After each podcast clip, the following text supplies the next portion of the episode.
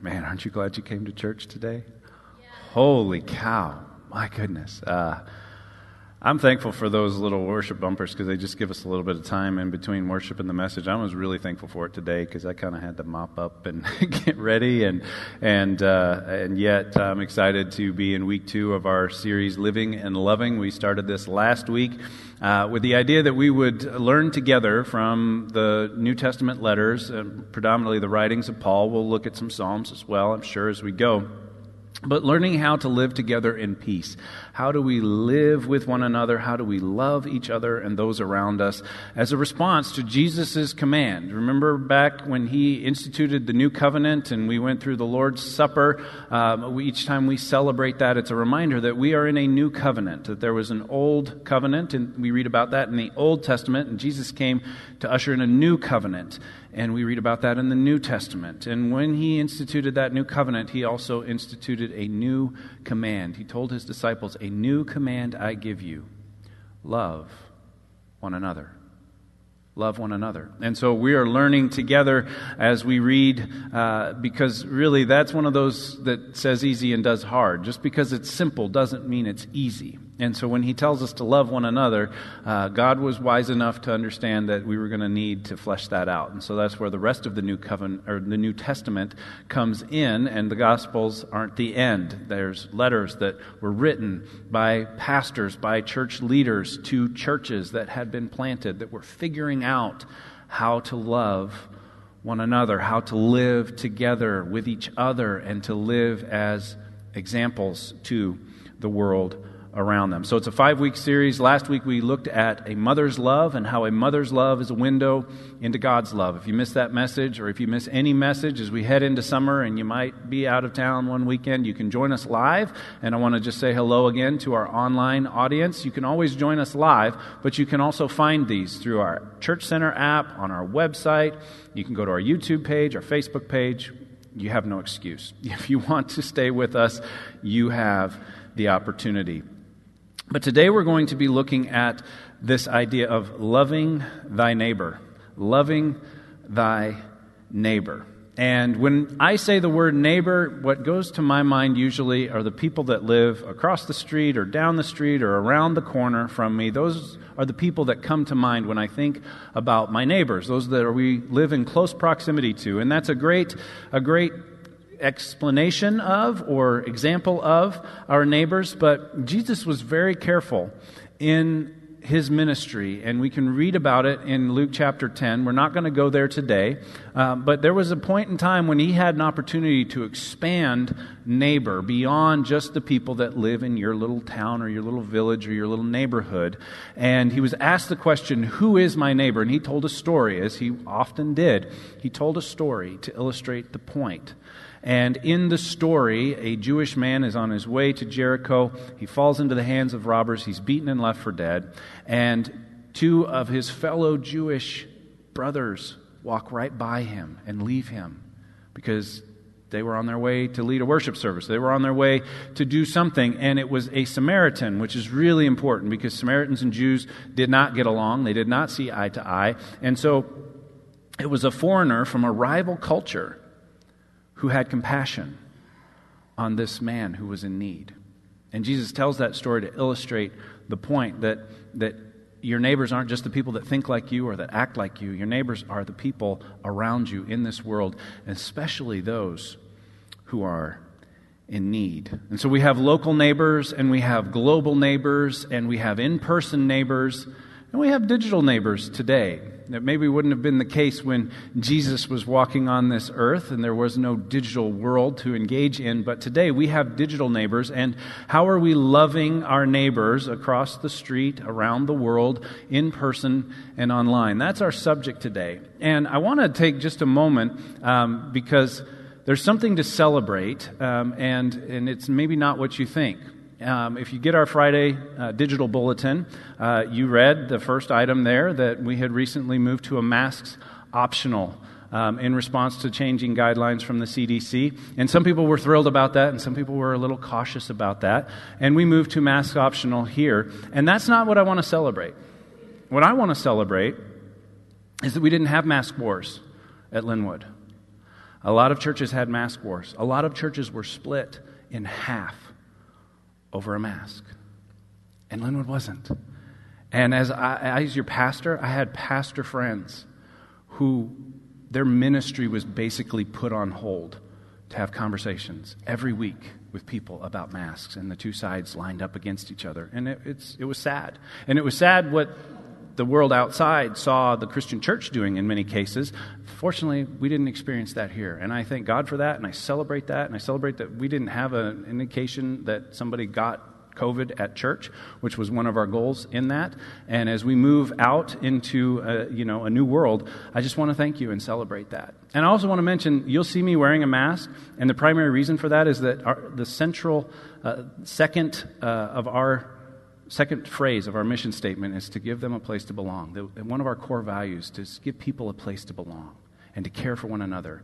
And I feel as a pastor, one of the best ways that I can make sure everybody feels like they belong is for me to wear a mask as long as there's people wearing masks. So that's what you'll see me doing. Doesn't mean you need to do the same. That was just a personal conviction that God laid on my heart as I was about to preach on loving thy neighbor. I felt like I should let you know that so that you don't read between the lines and assume that it's for a reason that maybe it's not. Um, and you don't have to do the same. That was just how I felt love, led to love my neighbor. And I want to challenge you as you walk through this sermon together, as we spend time looking into God's Word, as you're reading the scriptures throughout the week.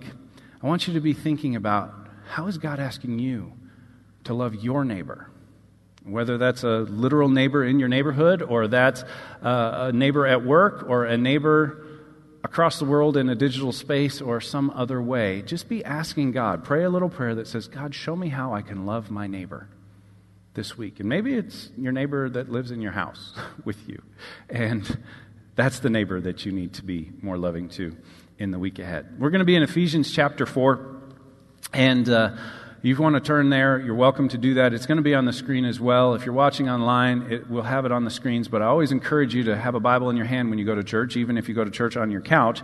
Um, so I would encourage you to open that up, underline things, um, and make notes. Um, and I want to tell you just a little bit about Ephesians before we dive into it, because as I mentioned with the book of Romans last week, that a lot of these new churches that Paul had planted and was now writing back to were experiencing some division. And the division was around, you know, there were Jewish converts, so they had been born Jewish and had grown up with the law, and there were Gentile converts who hadn't been born Jewish, hadn't grown up with the law, and some from very different cultures. And so they were having a hard time living and loving together and doing it well. And so, a lot of what Paul writes to these churches is to teach them how to live together at peace with one another and how to love each other and the world around them really well. And Ephesians is no exception. In fact, the first three chapters of Ephesians are primarily doctrinal. Like, these are the things that you need to understand if you're a believer, if you are a, a Christian, if you are someone who has said, Jesus is my Lord and Savior, these are the things that you believe. And here's the gospel, and here's a clear presentation of it. And it's a unifying element. And then in verses, I'm sorry, in chapters 4, 5, and 6, he gets really practical. Therefore, because of all that that's true in chapters 1 through 3, here's how you live it out. Here's how you do it. And so we can learn a lot from that. In fact, the verse, first verse that we're going to read today in verse 25 has a therefore. And every time you see a therefore, you should ask, what's the therefore, therefore? Right? I tell you that all the time. And some people, it's like, I can't read my Bible now, Pastor Mark. Whenever I see a therefore, I, that little phrase rings in my ears, and I have to go back and read what was just said so I know what the therefore is there for. Well, I don't have time to read all of chapters 1, 2, uh, 3, and the first 24 verses of chapter 4, but that's your assignment. If you haven't already done that in the Banding Together reading plan, you can go and do that this afternoon, and uh, you'll know what the therefore is there for. In this case, he's speaking particularly to the idea that, that we should put on a new self, that there's a new creation. Paul writes about this a lot. It's in 2 Corinthians chapter 5, it's here, it's in other places where he says there's a new creation. The old has passed away. You put off certain things and you put on other things, almost like our clothing, which should be immediately visible. You know what color my pants are because it's immediately visible. And he's saying the same thing. He's like, this should be immediately visible as you put on this new self. Each of you must put off falsehood and speak truthfully to his neighbor, for we are all members of one body. So that's the first, therefore. Then he continues, In your anger, do not sin. Do not let the sun go down while you are still angry, and do not give the devil a foothold. He who has been stealing must steal no longer, but must work, doing something useful with his own hands, that he may have something to share with those in need. Very practical, uh, this whole section. Do not let any unwholesome talk come out of your mouths, but only what is helpful for building others up according to their needs, that it may benefit all who hear. And do not grieve the Holy Spirit of God, with whom you were sealed for the day of redemption. Get rid of all bitterness, rage, and anger, brawling and slander, along with every form of malice. Be kind and compassionate to each other, forgiving each other, just as in Christ God forgave you. Be imitators of God as dearly loved children and live a life of love, just as Christ loved us and gave himself up for us as a fragrant offering and sacrifice to God. So that's a pretty big chunk, and we kind of read through that whole thing. And, and now I want to take our time and walk back through it. And as we do so, you'll see that there's kind of bookends that have to do with what we say and how we do, what we do, what we say and how we do, what we say and how we say it, and what we do and how we do it, maybe to expand that. And so if you look at verse 25, he says, to put off all falsehood and speak truthfully to your neighbor, for we're all members of one body. So we're speaking the truth. That's the first step. And then on the back end of that, in chapter 5, verse 2, he says, live a life of love. And so, really, if you want to boil it all down, it's, a, uh, it's what we say and how we say it. It's speaking the truth, and it's what we do and how we do it that really matters as we seek to love our neighbors. Now, in between there, there's a lot more practical application that we can start to make of this. And so in verses 26 and 27, he says, Be angry, but do not sin. And he's quoting, In your anger, do not sin. He's quoting this old proverb, or this, you find it in Psalms as well. And, and then he adds to it do not let the sun go down on your anger. And then, in the same sentence, and do not give the devil a foothold. There's a couple of things at work here. First thing you have to understand is that anger is not sin. It doesn't say don't be angry, it says don't sin. So anger is not sin, sin is sin. Sin is sin, and that word that we translate as sin is the Greek word hamartia, and it was literally an archery term before it ever got used in the pages of Scripture, and it meant to miss the mark. And so, if I was an archer and I was shooting for a bullseye in the back of the room, and I let the arrow fly and I did not hit the bullseye, they would say, Ooh, he sinned. He missed the mark. He missed what he was aiming for. And in case there's any doubt, the mark is love. The mark is to live a life of love, as he says in chapter 5, verse 2. So that's what we're aiming for is love. And so anger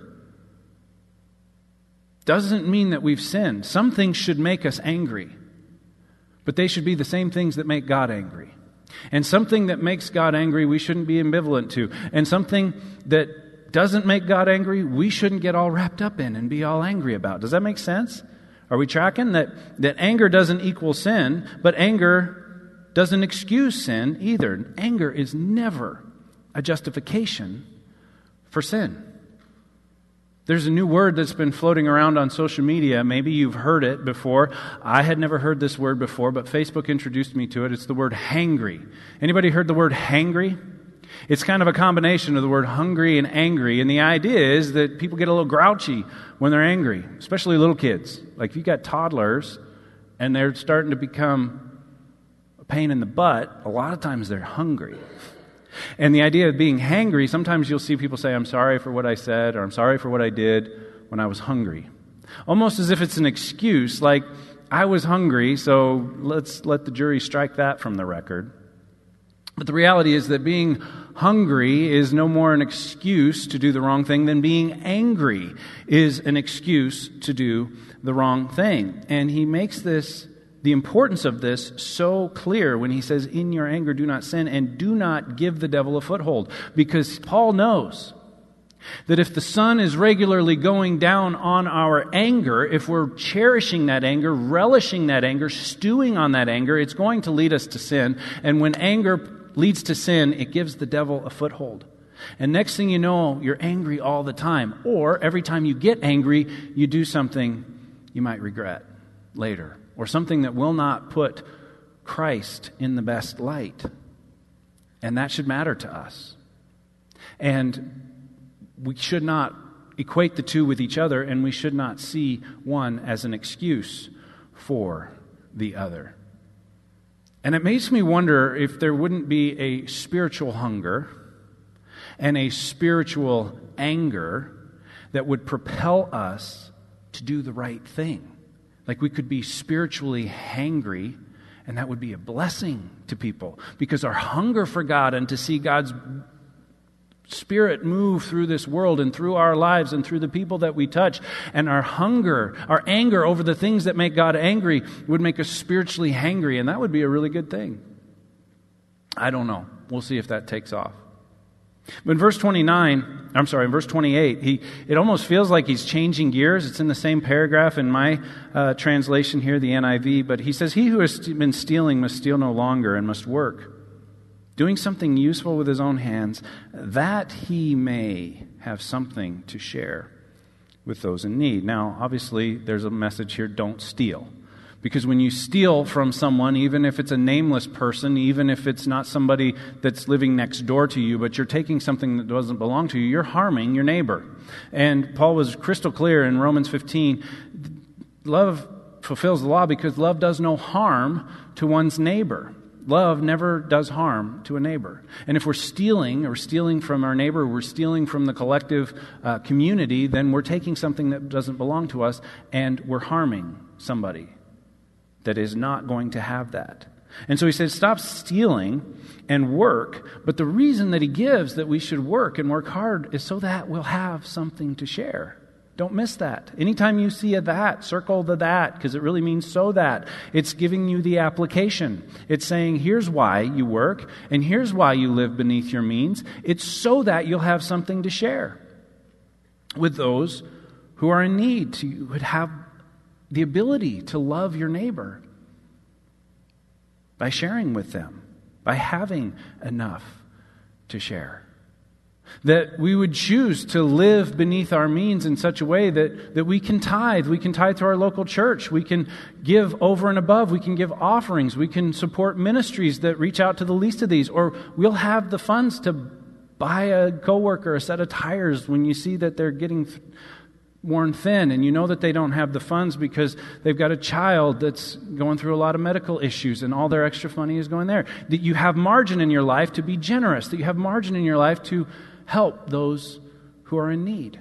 That's what Paul is saying here that one of the ways we love our neighbors is by living within our means and by being generous so that we can help those who do not have enough. Now, in verse 29, he moves into the realm of our language. And he started with this in verse 25 to speak the truth uh, in love and to put off all falsehood. He kind of moves to the next level here in verse 29. Do not let any unwholesome talk come out of your mouths but only what is helpful for building others up according to their needs, that it may benefit those who listen. There's that word again. That it may. There's the application. Here's why you don't let any unwholesome talk come out of your mouths. Because you want everything that you say to benefit everyone who hears it. And if you're saying things that aren't benefiting people that are hearing them, then you're not loving your neighbor. And what you say really matters, and what you type really matters more than ever. Do you see, Jesus didn't have to contend with the digital world at the time, and Paul didn't have to contend with the digital world at the time.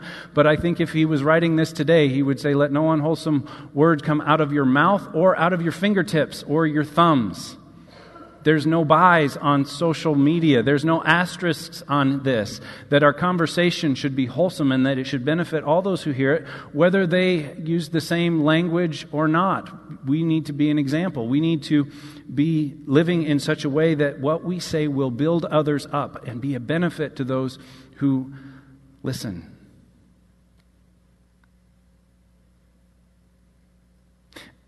And then he moves into really what I think is kind of the, the locus of this whole passage, the real center of this, is this idea do not grieve the Holy Spirit in verse 30.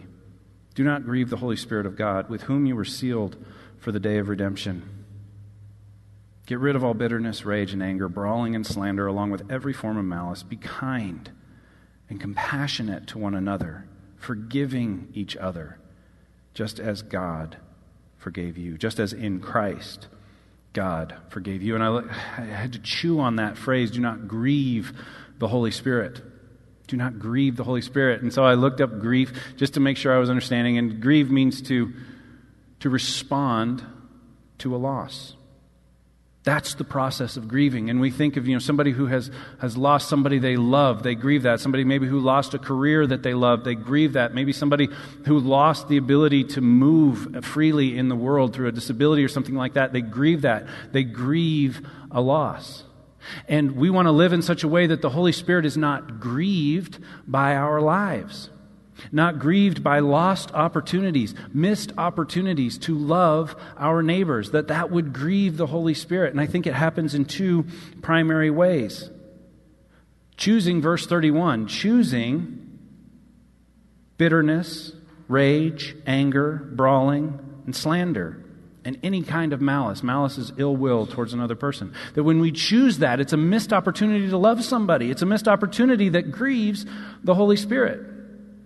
And the other way that I think we grieve the Holy Spirit sometimes is by simply neglecting to do verse 32, neglecting to be kind and compassionate, neglecting to forgive, just as in Christ, God forgave you. You see, these two led me to the, to the bottom line today. So if you checked out, if you heard me talking about social media and thought, oh, I better check my Facebook. Um, if you got a text message and you got derailed by that, come back. Here's the bottom line. Somebody asks you what church was about tomorrow, you'll be able to say this. You'll be able to say that, that loving your earthly neighbor delights your heavenly Father. Loving your earthly neighbor delights your Heavenly Father. And we want to live in such a way that we're not missing opportunities, either by doing the wrong thing or by failing to do the right thing. That we want to live in step with the Spirit to love our earthly neighbor and to delight our Heavenly Father. And if we really understand the gospel, if we really understand what we have been saved from and what we have been saved to, we will very much want to delight our Heavenly Father. When we understand that we have been saved from an eternity separated from God, where there will be weeping and gnashing of teeth in utter darkness forever, we've been saved from that. We want to delight our Heavenly Father. And when we understand what we've been saved to, that we have been saved to eternity in His presence, where the, He will wipe every tear away, where, he, where we will worship Him in fullness of joy forever and ever and ever. When we understand what we've been saved to, we want to delight our Heavenly Father. And we do that best here and now by loving our earthly neighbor. Now, verses 1 and 2 of chapter 5 bring this section to a close, where he says, Be imitators of God, therefore, as dearly loved children, and live a life of love just as Christ loved the church and gave himself up for us as a fragrant offering and sacrifice to God. Did you catch the standard by which we are to love one another? The standard is Jesus. The standard is not Paul, it's not some flawed human being. The standard is Jesus, who lived out this idea of living a life of love perfectly, consistently. Doesn't mean Jesus never told somebody a hard truth. He did that a number of times, and sometimes we're going to be compelled to do that as well. Sometimes the most loving thing we can do is to tell someone the hard truth. And the example that I've given before uh, is, is, is, say I wanted to drive out to the Black Hills and I got on the, on the road and I'm headed west on I 90 and I pull off to one of the rest areas because one of the kids has to go to the bathroom even though they went right before we left. And I see somebody in that rest area and strike up a conversation with them and they say, Oh, yeah, we're on our way to Minneapolis. Now, am I doing the loving thing by just smiling and don't want to confront you, don't want to tell you you're doing the wrong thing? No. I'm not doing the, if they're in the westbound rest area, that means they've been driving west. They are not on their way to Minneapolis. Now, I don't have to be a jerk about it. I don't get to say, no, you're not, bozo. It's going to take you a long time to get to Minneapolis going west. You're going to have to drive all the way to Seattle, get on a plane, and go all the way around the world to Minneapolis. It'd be much more efficient if you would just turn around and go east. And then make sure you take a, that trip north at some point. No, but I, I'm not doing them a favor if I don't tell them the truth. In fact, I'm hurting them. And when you take this way beyond getting to Minneapolis and you start talking about eternal destinations, and somebody thinks that they are on the path to heaven, they think that they're on the path to a peaceful afterlife, or they think that there is no afterlife, we are not doing them a favor by not conf- telling them the truth. Now we have to season our words with salt, and we have to make sure that they understand that we are speaking out of love. And we're not combative. We're just saying, you're not on the right path to the destination that you want. And we speak the truth in love, and we help them to see that they need to make a U turn. That's what the word repentance literally means. It means to turn 180 degrees in the other direction. And so we learn to imitate God, to embrace our sonship, our daughtership, to embrace that we are His dearly loved children, and then to live out our calling, to live out the calling to love one another, to love our neighbor, and we imitate God like a little kid imitates their mom or their dad. Have you ever seen this? For better or worse, they do this. You want to go back to language? You know, how many of you have ever said a word that you shouldn't have said around a little three year old or four year old, and then you heard them say that word, and you're like, oh my gosh, I can't believe they said that. Where did you hear that? They said, well, you said it, Dad, when you pounded your thumb with the hammer. You said it, Dad, when somebody cut you off in traffic. And you're like, oh, forgive me, Lord right? Because kids imitate their mom and dad. And we want to imitate our Heavenly Father and our big brother Jesus, just like a little kid. And you know why this is so important? Why we need to imitate as closely as we possibly can, pursue a life of love and holiness? Because the world out there doesn't read their Bible, they read Christians. The world out there is not opening up the pages of Scripture to see what God is like and to see what He says. They're watching Christians. Is a great quote by Charles Spurgeon. The world does not read their Bible. They don't wake up in the morning with a Bible reading plan. They don't wake up in the morning and get out their banding together journal and seek to engage Scripture and pray a prayer that says, God, what do you want to say to me today? What in me needs to change? What do you want to challenge? What way of thinking? What way of acting? They're not doing that. They're watching you. They're watching me. And it's frightening how few Christians, when we, when we look at nationwide data and worldwide data, how few Christians are reading their Bible on a regular basis. Not aware that the world is watching them, the world is reading them. But they're not reading God's Word. They're not putting God's Word into their life. They're not seeking to be transformed by it on a regular basis. And that's why one of our core values is to center our lives on the Word. To center our lives on the Word. That's why I tell you to read your Bible almost every week. And when I don't, I wish I had.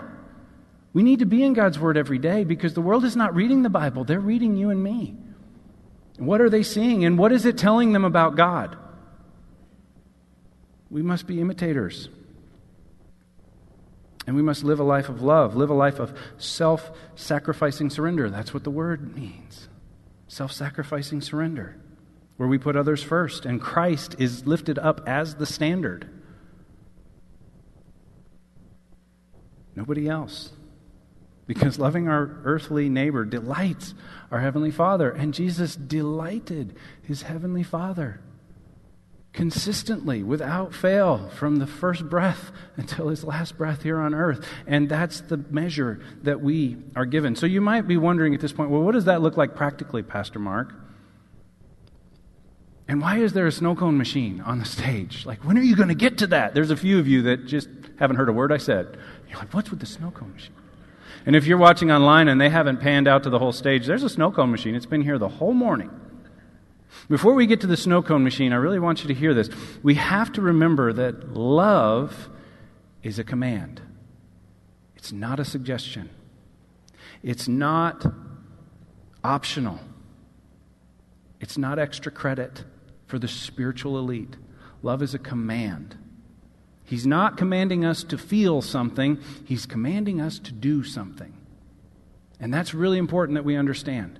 He's not asking us to manufacture emotions for people that we don't have emotions for. He's asking us to do something for them anyway, to love them as Jesus did anyway. And so it got me wondering, you know, what if there could be salvation through a snow cone? Do you think that salvation could come to somebody through a snow cone? I think it could. And I'm praying that it will, that a lot of people get saved by a snow cone. Maybe this summer, there could be a whole revival. They call it the Snow Cone Revival, the Sioux Falls Snow Cone Revival. Would that be cool or what? And we just had this crazy harebrained idea last year when we were sick and tired of COVID. We're like, we need to do something fun. So I knew that the church had a snow cone machine. I think our kids had something to do with this idea that, hey, you know, we should do snow cones for the neighborhood. And so we put it on our little Facebook group and we brought the snow cone machine and we thought maybe 30, 40 people would come. And uh, about 100 people came and a lot of them stayed. People went back home, got their lawn chairs and sat on our lawn and we just had snow cones. I think the Sunstrom boys had four, five, six each. They had a lot of snow cones. And people, could I have seconds? Yes, you can have a second snow cone. And so here's the deal the snow cone machine is available. If you want to do snow cones for your neighborhood, great we shared this with the staff, and they're like, this is awesome. And I wish we'd have done more with it last year, but we were, you know, I was a little cautious with COVID and, you know, all that nonsense. Well, I'm not cautious anymore. I'm throwing caution to the wind. I think people could get saved with a snow cone. I think people could get invited to church because of a snow cone and actually come and hear the good news and be saved. And I think this kind of led to some dominoes started to tip, and, and we were trying to figure out how to do VBS this year. And VBS has always been a challenge to get enough volunteers, and it's a big production, and you bring everybody into the church. And we thought, what if we took VBS to the neighborhoods of Sioux Falls and took VBS to the various places where you all live? And so we got that idea, and we came up with the idea of a backyard VBS. And this is really, really cool. I'm really excited about what Pastor Sandy has going on here um, because the idea is you set up one or two nights in your neighborhood. It can be in your backyard or it can be at a local park nearby. We live catty corner to Galway Park. So on June uh, 15th, unless it rains, then we'll be on June 16th. We're going to have a VBS for our neighborhood at Galway Park, and y'all are welcome to come. Um, but we're going to do that, and we're going to do snow cones the Saturday before and invite all the kids that come and get a snow cone to come back to the VBS on Tuesday. And you just have a meeting with Pastor Sandy, you figure out all the details. She takes care of the rest. She shows up with a tote that's got everything you need. It's got snacks, it's got crafts. She does the lesson. And all you need to do is show up. Maybe recruit a volunteer or two. There have been people that have said, you know, I don't, I don't want to host one, but I'll serve at one or two. And so you could do that. You don't have to have kids to do a backyard VBS. You could say, you know, we've got a park and we can do snow cones on Saturday and VBS on Tuesday or Wednesday, and you can run with it. And maybe we'll just let you all know when those are happening so you can show up, or you can bring your kids, or you can send your neighbors. You're like, oh, I work with somebody that lives in Galway. I'm going to make sure they know that they should go, that he's not crazy, that there's nothing in the Kool Aid. Like, you should go to that, and you should learn, and you should hear, and then you should come to Linwood. And so I want to encourage you to get creative. That's the point, not that we all get hung up on snow cones. I would love it if this thing was out all summer long. And even if it gets broken, I would love to buy another one. And I would love to refill our supplies multiple times this summer uh, because I think that's a great example. But what, what lights your fire? What, what would be a great way for you to engage your neighborhood and love your neighbors? And I want to challenge everybody because I believe that one of the best things that you can do for your neighbor, one of the best ways that you can love your neighbor is to introduce them to Jesus Christ. So I want to encourage every single person in the room and online to invite somebody to church or to share your story with somebody in the next 30 days. In the next 30 days, invite somebody, whether you are young or old, whether you are working or retired, whether you choose to invite a friend or a family member or a neighbor. I want to encourage everybody to invite somebody in the next 30 days. And if you're like me, you'll forget about this if you don't do it soon. So maybe it should just be the next three days. You should invite somebody. Or when we see the, the backyard VBSs get going, you should invite them to those. Maybe you could invite them to church. Maybe you could invite them to breakfast before church, or brunch after church, or lunch after church. And we were talking about that in the LBA meeting, and we got this crazy idea this idea of take them to lunch. And I want to encourage everybody to take somebody to lunch once a month. Somebody you don't know very well. There are new people that are coming to our church. What if they had somebody asking them to lunch? And if finances are the only reason that you won't do this, we'll reimburse your lunch up to once a month. You can't take your family and some other family out to lunch every week and expect the church to foot the bill. But up to once a week, somebody, uh, up to once a month, somebody you don't know very well, take them to lunch, invite them to lunch. Bring us the receipt. We'll reimburse it. We just want to create connection. We just want you to get to know your brothers and sisters. You're going to spend eternity with each other. You can have lunch now. But what's a creative way that you can think of to love your neighbor? What's a creative way that you can think of to love your earthly neighbor and delight your heavenly Father? As we close the service this morning, I want to remind you that the altars are always open. We talk about this every now and then, but these middle altars kind of tell us you would like to pray alone. If you go to one of the outside altars, that kind of communicates you'd like somebody to pray with you. And today we're going to uh, have anointing available, which means if you would like to come forward and have Pastor, uh, sorry, Pastor Zach or myself will be in these two corners, you can come and you can just ask for prayer. You can be anointed for yourself or for somebody else, and we'll anoint you and we'll pray for you.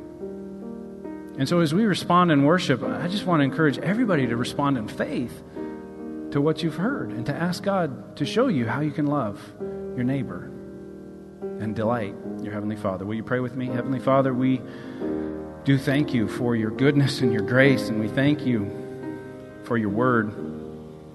And we thank you for the invitation that you have given to us to imitate you, to, to live a life of love. And we thank you for the command, Lord, which is very unambiguous. It's very clear